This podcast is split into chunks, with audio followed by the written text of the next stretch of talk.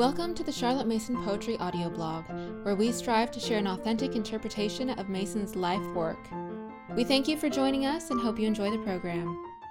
Editor's note In the fall of 1927, a head mistress wrote to Elsie Kitching to ask about a fine point in the practice of narration in a group setting.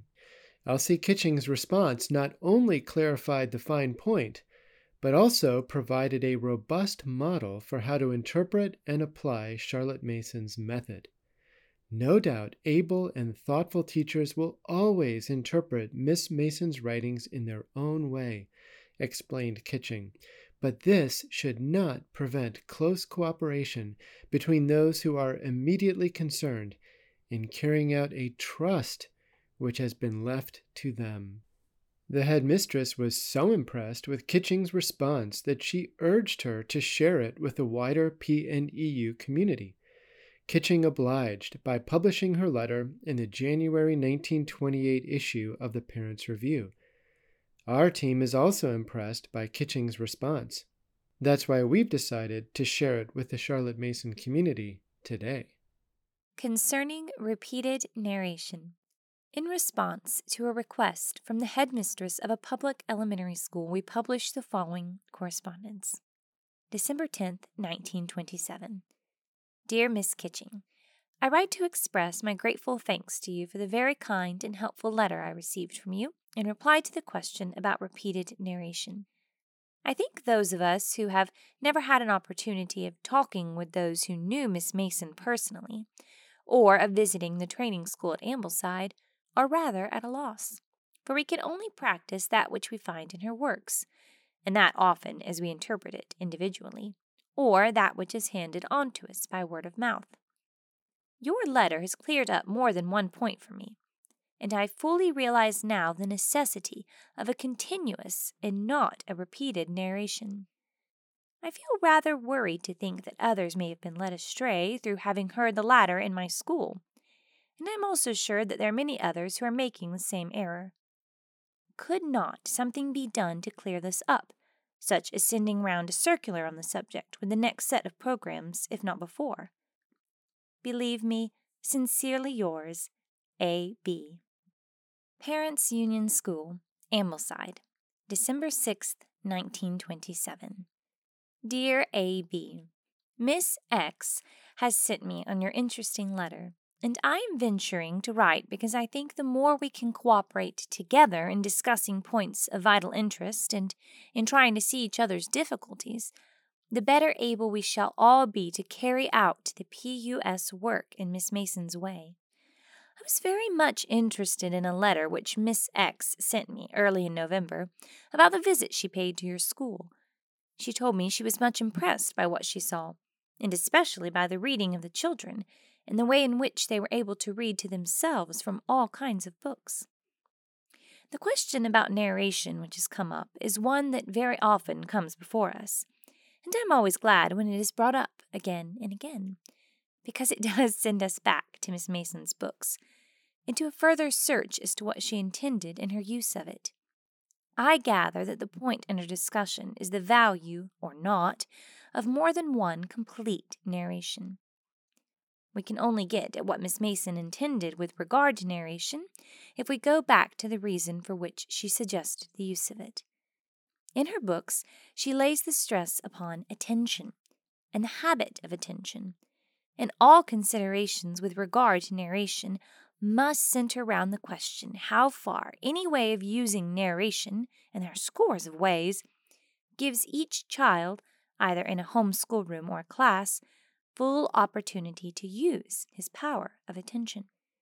We may not consider the attention of two or more children, either in a home schoolroom or in a class. The attention given by each individual child must be considered. I am sure this is your point of view, too, but in Miss Mason's practice of her method here, the narration of a lesson was judged by the habit of attention shown by each member of the class all the time. I heard a lesson given some months ago by a junior student of the college who was just beginning her work in the practicing school here, and she allowed four children to narrate the same passage, and each narration was worse than the first, and the lesson was a failure. A child cannot be expected to give full attention to one subject more than once in one lesson. If he gives his full attention once, that piece of work is done once and for all. But if he knows that there is the least chance of another effort being required, he will not pay full attention the first time. This is a law of mind which Miss Mason has done her best to establish in the work of the PUS. It applies to all of us. If we know we are only going to have one chance, we make the utmost of that one chance. Weekly newspapers relieve us of the responsibility of taking much trouble about the daily paper on matters in which we are interested, with the consequence that our knowledge of the subject which we have considered with divided attention is never as perfect as it might be. The only way to secure the whole attention of every individual in a class is for each individual to realize that he may be the one called upon, and that even if he is not the first called upon, he may be called upon to continue the narration at any part until the one narration is finished. The one reading and the one narration is the essential if a child is to acquire the habit of attention. It is comparing a mechanical with an intellectual power, but the following seems to me to illustrate the point. A good many years ago, I had the privilege of going over that wonderful observatory at Kohlhof above Heidelberg, and I was shown a clock with a compensating balance. The clock had a visible movement under glass, such as one sees in many mantelpiece clocks, where a little catch falls rhythmically into a cog of a revolving wheel. In an ordinary clock of this kind, the catch gains momentum every time it falls, and in course of time the clock cannot be depended upon for the right time. By the action of a compensating electrical balance, the catch was pulled back each time to its original position and forced to lose its added momentum, so that it fell each time with its original energy, neither more or less, and the clock kept a true record of time. Just so with a child in his power of attention, only he loses by each repetition, instead of gaining like the clock. A child starts fresh, say, in a history lesson, and with his habit of attention contributes to a good narration.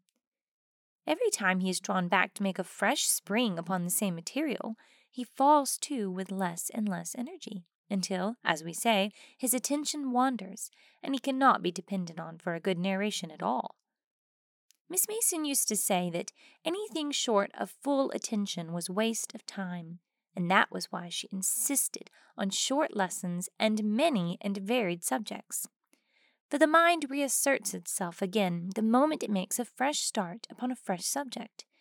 When the child again pays the one attention and gives the one good narration, but it must always be a fresh start that calls forth the full powers. The practice here, both in the college and in the practicing school, is always one continuous narration, carried on from one or other of the students or the children, followed, first of all, by the supplying of any gaps from volunteers, which gives everyone a chance, and then, if necessary, by discussion of points that do not seem to have been made clear.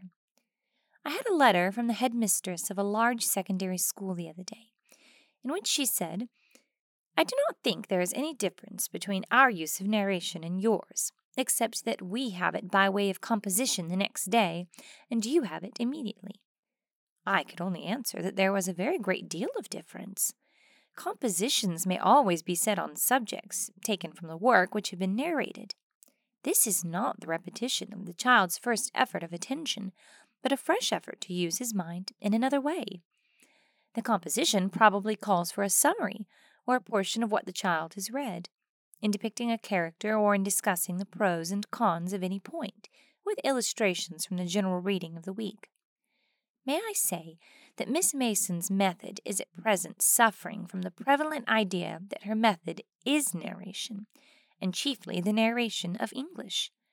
Her method covers the whole of a child's school life, in fact, the whole of his life. The habit of narration is the means by which we all make anything our own to which we give full attention.